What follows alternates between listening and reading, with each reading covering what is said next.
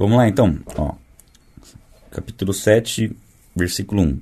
Então o sumo sacerdote perguntou a Estevão: são verdadeiras estas acusações? A isso ele respondeu: irmãos e pais, ouçam-me. Aqui ele está sendo acusado, o primeiro ponto é esse, tá? E você vai perceber que a pregação dele refuta todas as acusações, né? Acusações que a gente pegou aqui, por exemplo, falando que ele estava falando contra o templo, né? O lugar ali onde eles adoravam, e falando contra os costumes de Moisés. Basicamente é isso, mas tinha mais acusações, mas você percebe que na narrativa dele vai trabalhar esses pontos. A isso ele respondeu: irmãos e pais, ouçam-me, o Deus glorioso apareceu a Abraão, nosso pai, estando ele ainda na Mesopotâmia, antes de morar em Arã, e disse: saia da sua terra e do meio dos seus parentes, e vá para a terra que eu lhe mostrarei. Então ele saiu da terra dos caldeus e se estabeleceu em Arã. Aqui é o chamado de Abraão, a gente vê isso lá em Gênesis 12.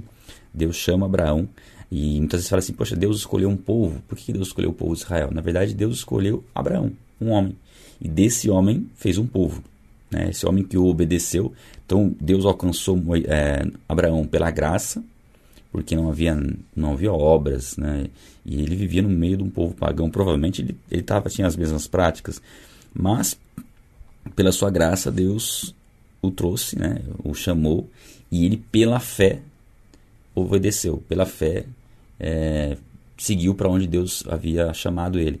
Então você vê que Abraão é o pai da fé por conta disso, já de início. Ele obedeceu, ele creu e foi para o lugar, e não ficou nem perguntando para onde que era, não, ele decidiu, ele foi, ele tomou essa ação. Depois da morte de seu pai, Deus o trouxe a esta terra onde vocês agora vivem. Deus não lhe deu nenhuma herança aqui, nem mesmo o espaço de um pé, mas lhe prometeu que ele e depois dele seus descendentes possuiriam a terra, embora naquele tempo Abraão não tivesse filhos. Deus lhe falou dessa forma: seus descendentes serão peregrinos numa terra estrangeira e serão escravizados e maltratados por 400 anos. Então, Abraão já sabia, né, de que aconteceria algo com os seus descendentes, que eles seriam escravizados. Mas ele diz assim: ó, mas castigarei a nação a quem servirão como escravos, e depois sairão dali e adorarão neste lugar. Então, falava de um período de escravidão, mas de um período de restauração. E deu a Abraão a aliança da circuncisão. Por isso, Abraão gerou Isaac e o circuncidou 8 dias depois do seu nascimento. Mais tarde, Isaac gerou Jacó e os 12 patriarcas. Então, Deus escolheu Abraão, o chamou, e de Abraão veio Isaac, de Isaac veio Jacó, e de Jacó as 12 tribos de Israel. Os patriarcas, tendo inveja de José, venderam-no como escravo para o Egito. Aqui ele já entra na história de José, que José tinha sonhos, contava os seus sonhos a seus irmãos, seus pais, e nesses sonhos dava a entender que ele governaria sobre seus pais, sobre seus irmãos, e os seus irmãos já tinham inveja dele, né, que José era filho de Jacó com Raquel, que era a esposa que ele amava, né? E então ele tinha um cuidado especial com José, e por isso os irmãos tinham inveja, e ainda o irmão ia contar esses sonhos, eles ficavam com mais inveja ainda. Então ele foi vendido como escravo para o Egito, mas Deus estava com ele e ele o libertou de todas as tribulações, dando a José o favor e a sabedoria diante do faraó, rei do Egito. Este tornou o governador do Egito e de todo o seu palácio. Então a história de José é bem conhecida, né? Ele fica primeiro como escravo, aí a mulher de Potifar dá em cima dele ali e acusa ele, na verdade, de tentar abusar dela. Aí ele é preso, fica um tempo na prisão. Porém, ele revela os sonhos ali do copeiro, do padeiro. Aí o copeiro futuramente, um pouco para frente, fala ao faraó do sonho, porque o faraó teve um sonho. Aí José vai lá, interpreta o sonho do faraó. Viriam tempos de fome, acho que ele vai falar aqui, né? E ele dá um direcionamento do que seria bom fazer naquele tempo de fome, porque depois vira tempo de abundância e tempo de fome. No tempo de abundância tinha que ele falar: é legal a gente recolher o trigo, armazenar por causa do tempo de fome. E aí o faraó gosta das orientações e fala: quem é melhor do que você para cuidar de tudo isso, e coloca ele como governador do Egito. Aí depois houve fome em todo o Egito e em Canaã, trazendo grande sofrimento, e nossos antepassados não encontraram alimento. Ouvindo que havia trigo no Egito, Jacó enviou nossos antepassados em sua primeira viagem. Na segunda viagem dele, José fez-se reconhecer pelos seus irmãos e o faraó pôde conhecer a família de José. Então, essa história, eles vão, né, primeiramente lá, aí José não se revela que é ele, né, eles não reconhecem José. E aí tem todo o episódio, né, de Benjamim ficar lá, porque eles são acusados de roubar algumas coisas lá, né, algumas pratas que foram colocadas na bagagem deles e tal. Então José nesse tempo está ainda, né, processando a informação, vamos dizer assim, né. E ele libera o perdão para os seus irmãos, ele perdoa os irmãos e ele declara que Deus o enviou e permitiu que acontecesse isso na vida dele para que ele trouxesse salvação ao povo. Porque foi, né, Deus capacitou ele a armazenar o trigo para, quando tivesse fome, todos os povos tivessem alimento ali no Egito. E é interessante esse propósito de José, né, se assemelha muito com o propósito de Jesus, né, que ele fala, Deus, não foram vocês que me venderam, Deus tinha um propósito, né, e esse propósito se cumpriu. É muito interessante a gente observar por esse ponto, né? Deus preparou o coração de José para ele trazer salvação ao povo, assim como Deus preparou Moisés, também a gente vai ver daqui a pouquinho, para salvar o povo. E os dois tipificam a Cristo, né? Então vamos lá. Depois disso, José mandou buscar o seu pai Jacó e toda a sua família, que eram 75 pessoas. Então Jacó desceu ao Egito, onde faleceram ele e os nossos antepassados. Seus corpos foram levados de volta a Siquém e colocados no túmulo que Abraão havia comprado ali dos filhos de Amor por certa quantia. Ao se aproximar o tempo em que Deus cumpriria sua promessa a Abraão, aumentou muito o número do nosso povo no Egito. Então, outro rei que nada sabia a respeito de José passou a governar o Egito. Ele agiu traiçoeiramente para com o nosso povo e oprimiu nossos antepassados, obrigando-os a abandonar os seus recém-nascidos para que não sobrevivessem. Então aqui, a partir do momento que morreu aquele faraó que tinha colocado José como governador, surgiu um outro que não conhecia José, porque José tinha até falecido já, e viu aquele povo se multiplicando, se tornando até mais forte do que o povo egípcio, e como era uma pessoa bem cruel, tomou algumas providências, né? Entre elas era obrigar eles a abandonar recém-nascidos. Olha que complicado, né? E oprimiu o povo com uma carga extra de serviço, escravizou esse povo, na verdade, né? Passou a escravizar o povo e oprimir eles. Naquele tempo nasceu Moisés, que era um menino extraordinário. Por 3 meses ele foi criado na casa do seu pai. Quando foi abandonado, a filha do faraó tomou e criou como seu próprio filho. Aí tem a história, né, de Moisés é colocado ali no rio, aí a filha do faraó encontra, aí a irmã de Moisés fala, tem umas mulheres hebreias que podem cuidar dele. Aí ele volta e é cuidado pela própria mãe no começo, depois é entregue a filha de faraó para ser educado no Egito, né? Moisés foi educado com toda a sabedoria dos egípcios e veio a ser poderoso em palavras e obras. Ao completar 40 anos, Moisés decidiu visitar seus irmãos israelitas. Ao ver que um deles estava sendo maltratado por um egípcio, saiu em defesa do oprimido e o vingou matando o egípcio. Ele pensava que os seus irmãos compreenderiam o que Deus estava usando para salvá-los, mas eles não o compreenderam. É interessante que somente aqui em Estevão, né, nessa declaração de Estevão, a gente percebe que Moisés já tinha no coração o chamado de Deus para libertar o povo. A gente não vê isso lá em Êxodo, né? Quando a gente está lendo ali, a gente não consegue ficar claro isso para a gente ali.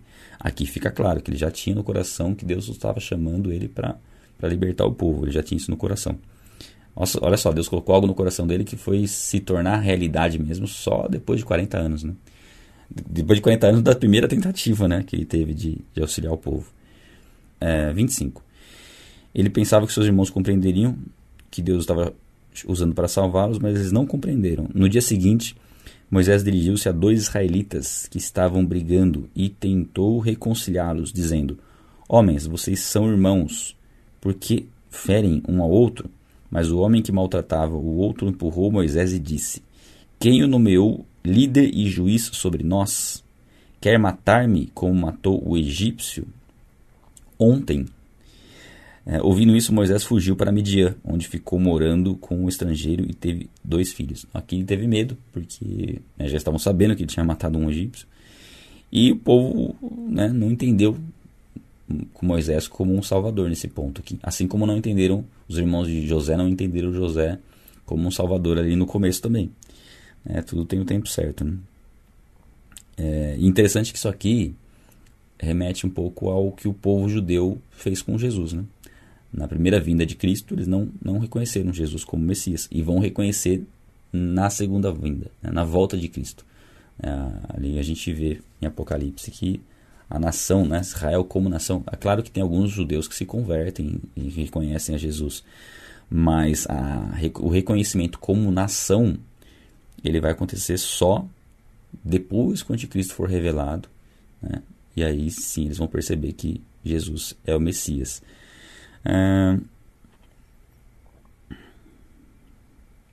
Teve 2 filhos.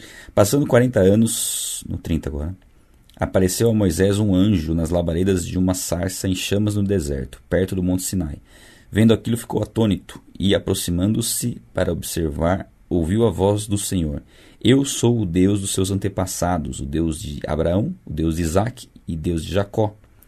Moisés, tremendo de medo, não ousava olhar. Então o Senhor lhe disse: Tire as sandálias dos seus pés, porque o lugar em que você está é terra santa. De fato, tenho visto a opressão sobre o meu povo no Egito. Ouvi seus gemidos e desci para livrá-lo. Venha agora e eu o enviarei de volta ao Egito. Então aqui é o chamado de Moisés. Ele tem ali uma revelação diferente, uma sarça pegando fogo, uma planta pegando fogo que não se queimava. Ele aí se aproxima e Deus fala com ele através daquele momento ali, naquela situação. O chama, diz que o vai usar para aquilo que nós vemos que Deus já tinha colocado no coração dele. Então, uma confirmação, o chamado de Deus para as nossas vidas, ele muitas vezes trabalha dessa forma. Deus coloca algo no nosso coração, às vezes a gente já quer fazer, mas não é o momento. A gente até tenta, mas não vai. E aí talvez gere até alguma frustração, mas no momento oportuno, depois de Deus ter trabalhado aquilo que precisava ser trabalhado em nós, aí ele nos diz: é agora está pronto para ir. E aí quando Deus chama alguém que está pronto para ir, a pessoa fica receosa ainda. E aqui nesse caso, Moisés ficou meio receoso. Ele já tinha no coração, 40 anos atrás ele percebeu que não era, parece que assim, não foi para isso que Deus me chamou. E foi lá morar no deserto durante 40 anos. Mas nesses 40 anos ele cuidou de ovelhas, ele foi trabalhado por Deus para aquilo que ele ia ter que fazer com o povo. Então ele ficou pastoreando ovelhas e depois ele ia ter que pastorear uma nação rebelde ali no deserto. Um pouquinho parecido com Davi, Davi também era pastor de ovelhas. É interessante, Deus usar pastores de ovelhas para governar o seu povo, para pastorear o seu povo. Deixa eu ver. Então aqui ele fala, Deus mostra que Deus sabia da opressão que o povo estava sofrendo e decidiu libertá-los através de Moisés. Este é o mesmo Moisés que tinham rejeitado com essas palavras: Quem o nomeou líder e juiz? Ele foi enviado pelo próprio Deus para ser o líder e libertador deles, por meio do anjo que lhe tinha aparecido na sarça. Ele os tirou de lá, fazendo maravilhas e sinais no Egito, no Mar Vermelho e no deserto durante 40 anos. Assim, eu gosto muito dessa passagem de Estevão, porque ela resume assim, de uma maneira tão espetacular, o Antigo Testamento. Pega ali desde Abraão e vai até Salomão, Não é todo o Antigo Testamento, mas é um resumo assim muito preciso, sabe? A gente tem 2 versículos aqui que já conta tudo.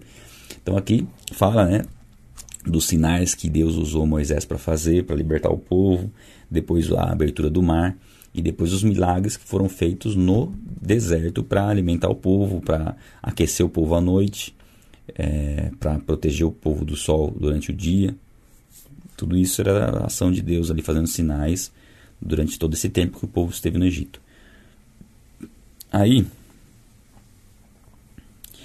este é aquele Moisés que disse aos seus israelitas: Deus lhes levantará dentre seus irmãos um profeta como eu. Aqui Moisés já está falando de Cristo, já está falando de Jesus. E aí Estevão está falando, ó, Moisés, que vocês estão falando que eu estou falando contra ele, né, tentando mudar os costumes e tudo mais. Moisés falou sobre Cristo, né? Então já está apontando para cá, para Jesus Cristo. Ele estava, no 38, ele estava na congregação no deserto com um anjo que lhe falara no Monte Sinai e com os nossos antepassados, e recebeu palavras vivas para transmiti-las a nós. Então, aqui está falando das mensagens, das palavras que Moisés recebeu de Deus para serem transmitidas aos israelitas, né? Mas nossos antepassados se recusaram a obedecer-lhe, ao contrário, rejeitaram e em seu coração voltaram para o Egito. Outro ponto assim, muito interessante dessa narrativa aqui de Estevão é que a gente percebe que o povo falava do Egito, falava das coisas que eles viviam no Egito e tal, mas assim, de maneira clara mesmo, esse versículo mostra que no coração eles voltaram para o Egito. Eles desejavam estar no Egito do que estar ali debaixo da proteção, do cuidado de Deus, por conta de algumas limitações que eles tinham ali, de alimentos, e, enfim, de estar no deserto, de não ter chego na Terra Prometida ainda. Mas tudo isso foi por conta da desobediência deles, e o coração deles estava no Egito, né? E para nós isso traz muitos ensinamentos, né? Da gente não permitir com que o nosso coração se volte para um tempo no passado, que a gente, por exemplo, que estava sem Cristo e falou, poxa, aquela época era bom, né? E essa época agora que eu estou vivendo tem dificuldades, tem tribulações. Só que tem uma grande diferença, né? Naquela época nós estávamos condenados. Se a gente morresse naquela época, a gente estava condenado, nós não tínhamos a salvação. Agora, por mais tribulações que a gente possa enfrentar e dificuldades, nós temos a salvação, que é o principal. Estamos caminhando para a Terra Prometida. Então não faz sentido nós ficarmos saudosistas em relação ao que a gente vivia no passado. O que foi no passado, passou, já foi. É daqui para frente, né? É saber aquilo que Deus tem projetado para nós e saber que Deus, assim como fez com o povo no deserto, né, supriu as necessidades, Deus vai suprir as necessidades que nós temos para nos levar onde nós temos que chegar. O importante é a gente confiar nele e caminhar com ele e usar o povo no deserto como um exemplo do que não fazer, né, de como não se comportar diante de Deus, de não murmurar, de não reclamar, de não adorar outros deuses, né? Aqui eles vão ao cúmulo de adorar outros deuses, vai falar aqui, né? Vamos continuar lendo. Ó, disseram a Arão, faça para nós deuses que nos conduzam, pois este Moisés que nos tirou do Egito, não sabemos o que lhe aconteceu quando ele estava recebendo as leis, né?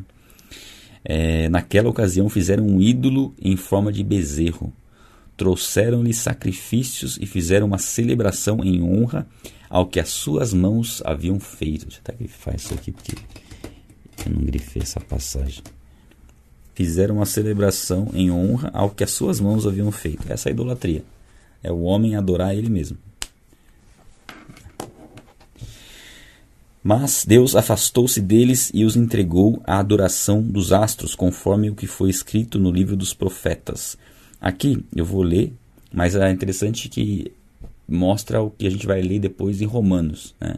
Que Deus, por conta da idolatria, por conta da desobediência, da rebelião, Deus entregou o homem a seus próprios maus desejos, né?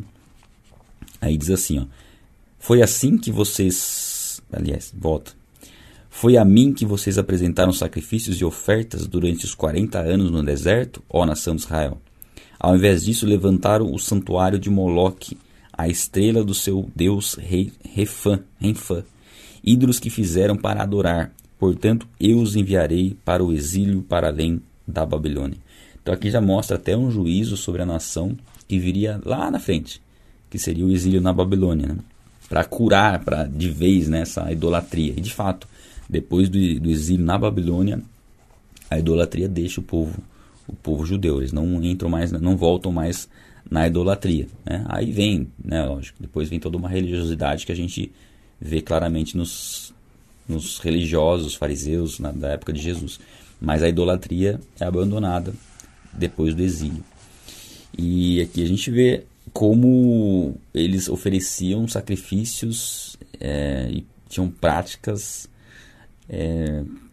completamente reprováveis e depravadas, sendo que eles tinham ali sinais, né, milagres sendo feitos por Deus, e mesmo assim eles foram para a idolatria, para a gente ver como o coração do homem é complicado, né?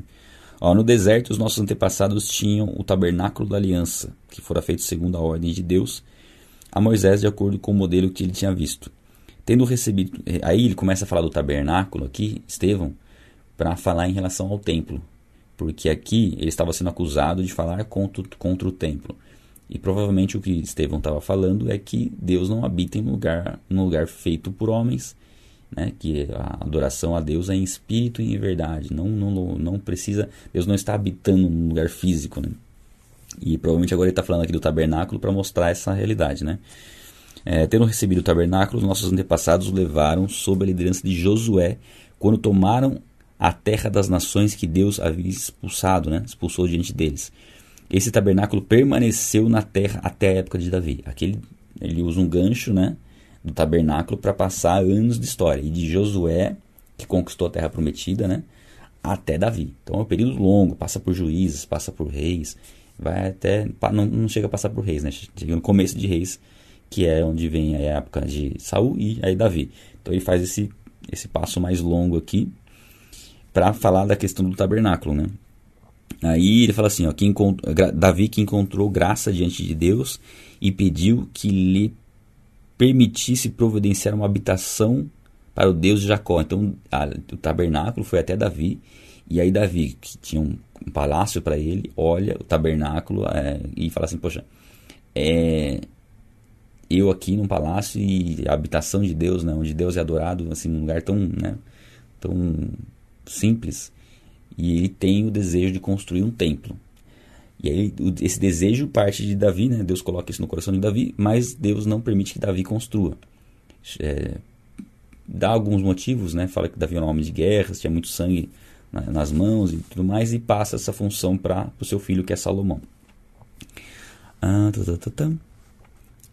E Deus pediu que ele... aliás, que encontrou graça diante de Deus e pediu que ele pediu que ele lhe permitisse providenciar uma habitação para o Deus de Jacó. Mas foi Salomão quem construiu a casa. Aí já vem a declaração de Estevão aqui, ó. Todavia, o Altíssimo não habita em casas feitas por homens, como diz o profeta. Ele cita o profeta Isaías, ele cita aqui, ó. O céu é o trono, é o meu trono, e a terra é o estrado dos meus pés. Que espécie de casa vocês edificarão? Diz o Senhor. Ou... onde seria meu lugar de descanso? Não foram as minhas mãos que fizeram todas as coisas? Então aqui, é até aqui que Estevão faz a recapitulação toda. Então percebam que ele refuta as acusações, e aqui ele fala do templo, da construção do templo, mas mostra que o templo não é o lugar de habitação de Deus, né? Não é o lugar onde Deus está limitado ao templo, não, a adoração. A habitação de Deus é além dos céus, Deus é eterno, né? Não há como conter Deus num lugar específico. E aí ele diz assim, ó, no 51, povo rebelde e obstinado de coração e de ouvidos, vocês são iguais aos seus antepassados, sempre resistem ao Espírito Santo. Então aqui ele já começa, depois que ele trouxe toda a defesa, ele começa a trazer uma realidade daqueles que estavam acusando. E assim... o templo era algo muito especial, né? Deus se manifestava através do templo. Porém, era uma forma de Deus se manifestar que representava o que Deus faria no futuro. Porque hoje nós somos templo, nós somos a habitação do Espírito Santo, né? É assim, algo totalmente impensável para os religiosos da época. Eles tinham o templo, na época ainda aqui. O templo foi destruído na época da Babilônia, depois foi reconstruído. Estava lá, existia o templo na época de Jesus, e o templo foi destruído depois no ano 70, né? Um pouquinho depois foi destruído, mas eles tinham no templo o lugar sagrado onde Deus só se manifestava através do que eles praticavam relacionado ao templo. E aí quando Estevão fala dessa questão de Deus não estar limitado, né, ao templo, ele já está trazendo uma refutação, e aqui ele começa a apontar, depois de todo o contexto que ele trouxe, o que está representando a postura dos líderes. de que eles não parece que não entenderam nada. Então, provavelmente, durante toda essa narrativa aqui, eles concordaram em absolutamente tudo o que Estevão estava dizendo. Eles estavam acompanhando a pregação de Estevão, e assim, foi uma narrativa perfeita de toda a história de Israel e da nação, de como chegaram até aquele momento. Ou seja, ele trouxe toda a base lógica, coerente, para que eles falassem assim, realmente, faz sentido, né?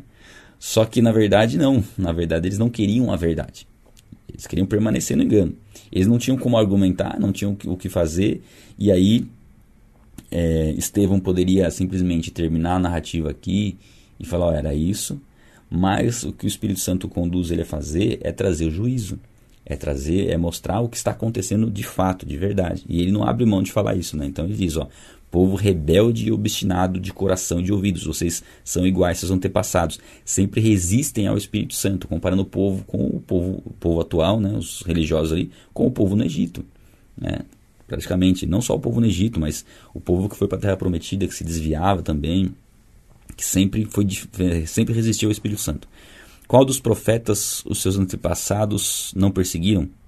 Eles mataram aqueles que prediziam a vinda do justo, de quem agora vocês se tornaram traidores e assassinos.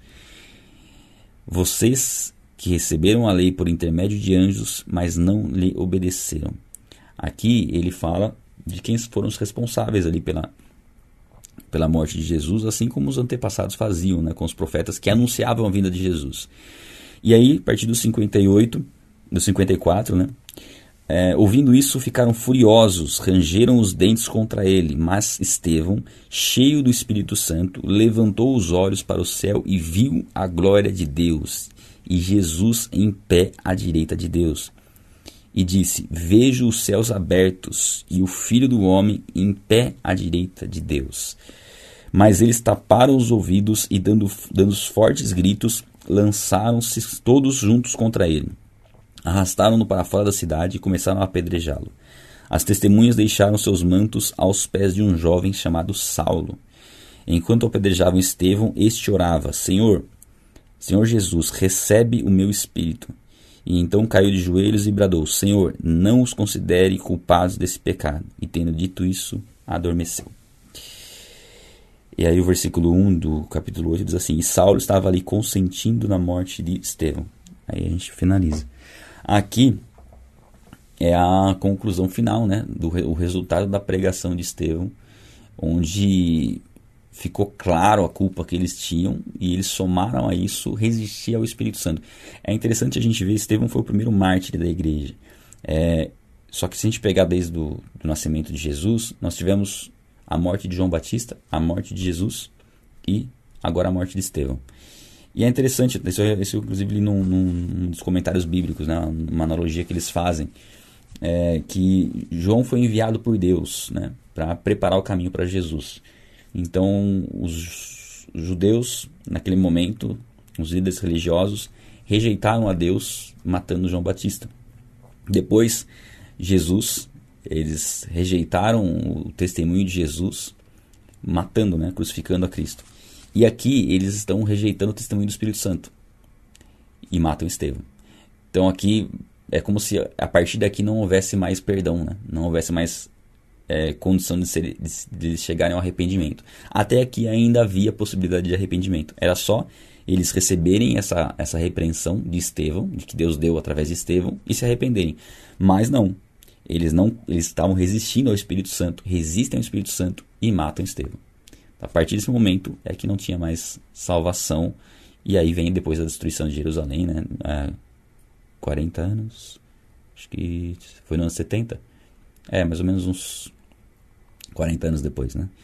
Então, aqui eles estavam resistindo ao Espírito Santo. Então é legal, interessante a gente ver essa questão, né? De resistir ao Espírito Santo, como isso é perigoso, né? Porque Deus nos dá a oportunidade de arrependimento, vai nos mostrando e nos dando, né, por conta da sua misericórdia, da sua graça, nos dando essa oportunidade de se arrepender e se voltar a Ele, mas o ser humano, né, vai resistindo, até chega um ponto que até uma passagem clara como essa eles rejeitam, eles não querem mais saber da verdade, né?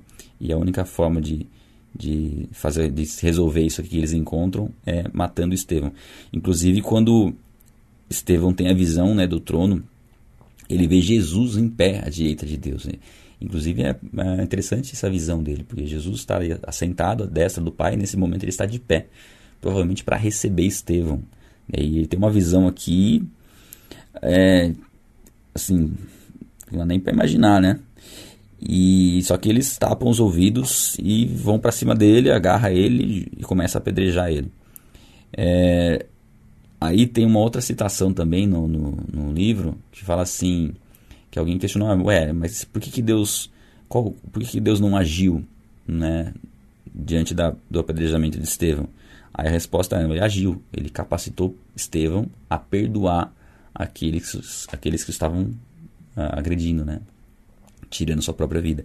E de fato, né, ele sendo apedrejado, ele diz, Senhor, recebe o meu espírito, muito semelhante ao que Jesus diz, né, também na cruz, a Deus, e também essa outra oração que ele faz aqui é bem semelhante à de Jesus, né? Senhor, não os considere culpados deste pecado.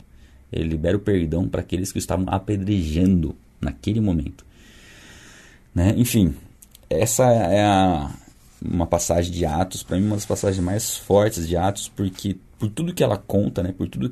Por toda a revelação que esse capítulo traz para nós, né? Das Escrituras, por conta do propósito que Deus levantou Estevão para trazer esse relato completo e mostrar, deixar claro para eles, né, para os religiosos da época, o que estava acontecendo, e mesmo assim eles o rejeitarem. E Estevão morreu por conta dessa pregação, né, da incumbência que ele tinha de pregar o evangelho e não deixar de falar o que ele tinha que falar, independente do que as pessoas iam pensar ou não. Estevão podia pensar em agradar eles aqui, terminar, né? Eles provavelmente estavam elogiando Estevão durante a pregação, porque, né, por exemplo, eu vou contar da minha experiência, né? Ontem mesmo eu preguei na igreja, e é interessante, quando você vai pregando, você percebe quando as pessoas estão compreendendo, estão concordando, assim, estão achando interessante, porque vai mexer na cabeça assim, né? Sabe? A pior coisa é quando você está pregando, a pessoa faz assim, ó. Aí você fala, tem alguma coisa errada que eu estou falando. Mas você consegue perceber, apesar que é difícil, né? O pessoal todo de máscara, você não consegue muito perceber a reação. Mas você que está ministrando, você consegue perceber como as pessoas estão recebendo. E provavelmente, durante essa declaração de toda a história de Israel,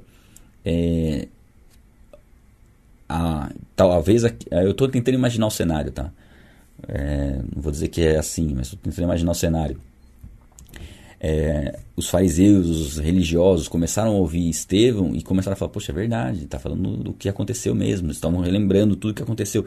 E eles passaram a sair, de repente, de estar numa posição de querer fazer algo contra ele, para falar, não, acho que não, acho que o que ele está falando é coerente, e começar a concordar com ele, para no final da pregação eles perceberem que eles eram culpados por tudo que estava acontecendo, por terem matado a Cristo.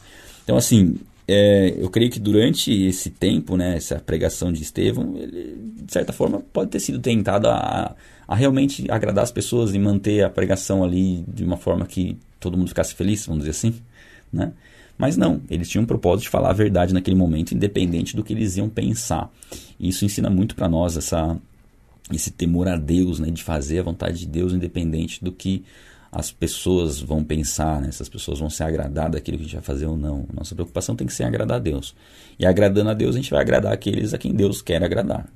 Agora, aqueles que estão com o coração voltado para os seus próprios interesses, estão resistindo ao Espírito Santo, não tem como agradar essas pessoas, né? Nossa preocupação nem tem que ser essa. Então é muito interessante a gente observar todo esse aspecto, né, da pregação de Estevão, e que forma, né, interessante da gente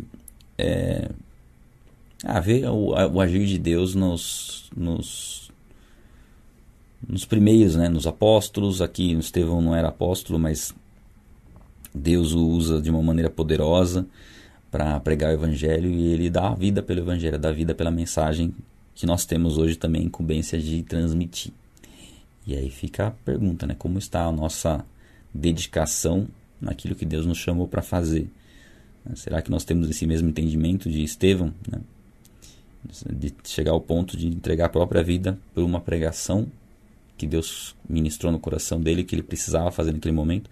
E aqui foi o ponto-chave, tá? A partir da morte de Estevão, a igreja começa a se expandir, porque aí há uma perseguição forte da igreja, que faz com que a igreja não fique só em Jerusalém, né? Porque a ordem de José é Jerusalém, Samaria, na Judéia, Samaria, e vai até os confins da terra. Não era para permanecer só em Jerusalém. E Deus usou esse momento aqui para trazer a esclarecimento de quem era Jesus, de qual era a obra, de todo o contexto bíblico, de toda a base do Antigo Testamento, para que assim os judeus se posicionassem em definitivo e aí o evangelho fosse para os gentios. E aqui a gente tem Paulo, que é Saulo, né, que no caso, acompanhando o que aconteceu. E muito provavelmente, se eu estou supondo, tá? Mas é muito provável que Paulo ali, e o fato da Bíblia citar que Paulo estava consentindo na morte de Estevão, Paulo acompanhou tudo o que Estevão falou. E provavelmente isso já começou a mexer com Paulo, com Saulo. Vou falar Paulo, porque fica mais fácil da gente entender quem é, tá? Porque depois o nome dele muda de Saulo para Paulo. Então provavelmente Paulo, naquele momento, o Espírito Santo já começou a ministrar no coração dele de que talvez perseguir cristãos não estaria sendo a maneira correta, né? Não estaria sendo o correto. E começou a ministrar no coração dele para que depois ele tivesse uma conversão genuína no futuro. E eu creio que isso acontece com muitas pessoas, talvez possa ter sido a sua experiência com Deus. Mas antes de você entregar sua vida verdadeiramente a Jesus, talvez você possa ter percebido algo que o Espírito Santo começou a te tocar. O Espírito Santo começou a te mostrar o caminho até você de fato encontrar a Cristo, né? Eu creio que aqui começou uma sementinha no coração de Paulo, pelo que ele viu Estevão declarar. Aí você fala assim, tá... Então a pregação de Estevão, ela teve um papel fundamental na história da igreja. Ele morreu por conta dessa pregação, mas olha o peso dessa pregação. Ele não só trouxe a esclarecimento da obra de Jesus e assim deixou de maneira clara que não havia como os religiosos estarem corretos naquilo que eles estavam pensando, mas ao mesmo tempo ele plantou essa semente no coração de Paulo, que depois foi alcançado por Jesus e foi um grande homem de Deus, o autor da maior parte das cartas do Novo Testamento, né? Então olha o peso que tem esse texto, né, de Atos, esse capítulo 7 de Atos.